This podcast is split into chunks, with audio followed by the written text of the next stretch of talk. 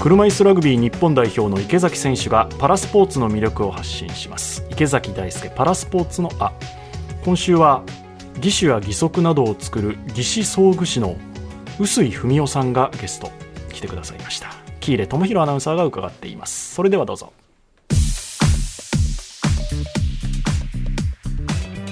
今回のゲストをご紹介します。手や足の機能と形を復元するために装着使用する人工の手足義肢を開発している鉄道交際会義肢装具サポートセンターに所属されている義肢装具士臼井文夫さんです。どうぞよろしくお願いします。よろしくお願いします。まずはですね臼井さんのプロフィールを簡単にご紹介します。1955年8月28日生まれ群馬県のご出身です。現在66歳。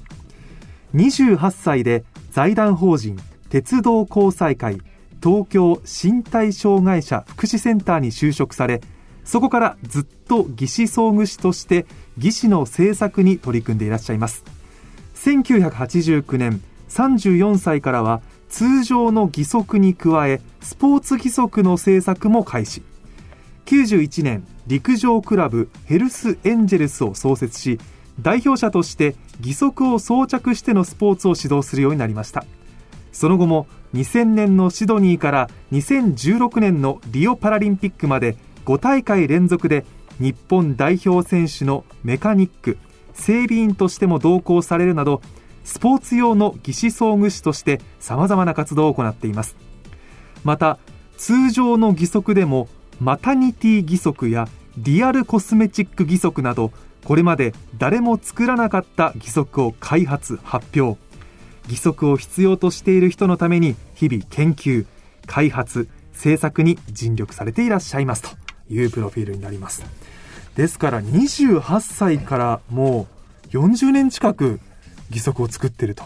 そうですね。ちょうど38年ぐらいですかね。あどうですか？作っていて一番のやりがいというかどんなところにありますか？やっぱり障害を持った時に皆さん本当落ち込んで暗い顔してるんですけど義足を作って歩けるようになったりあとはスポーツですよね、うん、えやるとやっぱりこうみるみる変わっていくので、まあ、その辺がやりがいですね。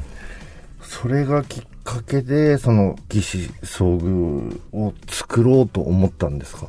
もともとそういうのに興味あったからですか？いや本当はですね28歳まではなかなか仕事が見つからなくて、まあ今でいうフリーターみたいな感じで、悶々としてたんですけど、自分が小学校6年生の時に担任の先生が義足で、で、そのことを思い出して、あの義足を作る仕事をちょっと飛び込んでみようかなと思って、それがきっかけですね。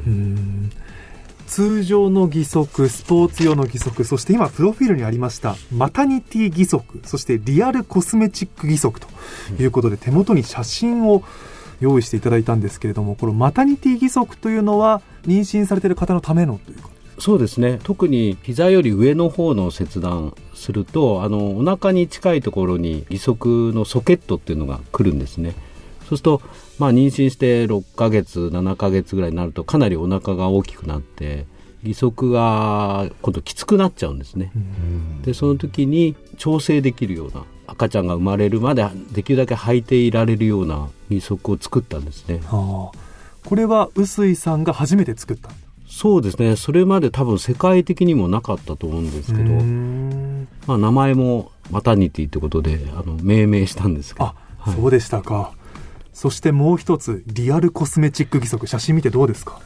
いや、わかんないですよね。わかんないですよね、これ。全然わかんないですよ。赤いハイヒールを履いた足元の写真があるんですけれども、どちらが義足なのかわからないぐらい精巧に作られてますね。まあ、特に女性の場合は、あの、病気とか事故で足をなくすと、朝目が覚めると、本当の足が生えてたらいいなと思うらしいんですよね。うんでどうしてもやっぱり見た目を本当の足のようにしたいっていうのが強くて少しでも近づけようと思ってシリコンのカバーみたいなやつですね、はい、それを使って作りました。どんな声がありましたか？ミニスカートが履けるっていう喜ばれましたね。出せるようになるってことはすごくその人にとっては大きな喜びですよね。そうですよね。やっぱり自分の、まあ、個性みたいなもんですからね。それをこう隠さないで、アピールできるっていうか。ちゃんと胸張ってやっぱ自分自身を出せるっていうのは、それは嬉しいし、ね。自信にもつながるし、なんかまた生きてて楽しいってなりますもんね。そうですよね、うんはい、それを手助けしてるっていうのはすごいしか言いようがないですよね。そうですね。こですしこう臼井さんに感謝されてる方も多いと思いますけれども、はい。今日はですねその臼井さんに義肢装具士のお仕事についてまずは伺っていこうと思います、義肢装具士さんって仕事で言うと何をされる方なんですか？もう体全部靴のインソールってありますよね、はい。あれからもう首につける頸椎とかね。あのムチ打ちの装具とかコルセットとか。全部ですね。全て作りますから。じゃあ手足だけではないってことですね。そうですね。体すべてを、膝につけるあのサポーターみたいなやつとか、はいはい。ああいうのも作りますねとなるとその何か同じものをずっと作るというよりもその人に合ったものを常に作るという感じなんですか？義足とか義手とかは全部手作りで、まあ、似たように見えるけども皆さん違うんですよね。筋肉が硬かったり骨が太かったり。だからやっぱり手作りでオーダーメイドですね。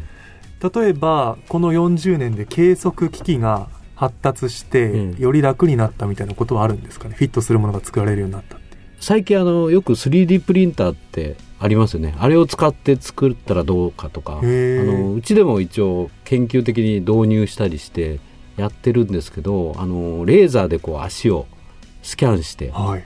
スキャンしたやつをまたパソコンの中で修正するんですね。で出来上がったらそれを今度削ってはい作ったりあとは 3D プリンターで作ったりするんですけどなかなか合わないですね。あいやでも僕漁業の車椅子とか、あのシートとかあるんですけどやっぱ機械じゃできないところがやっぱりありますよものづくりって。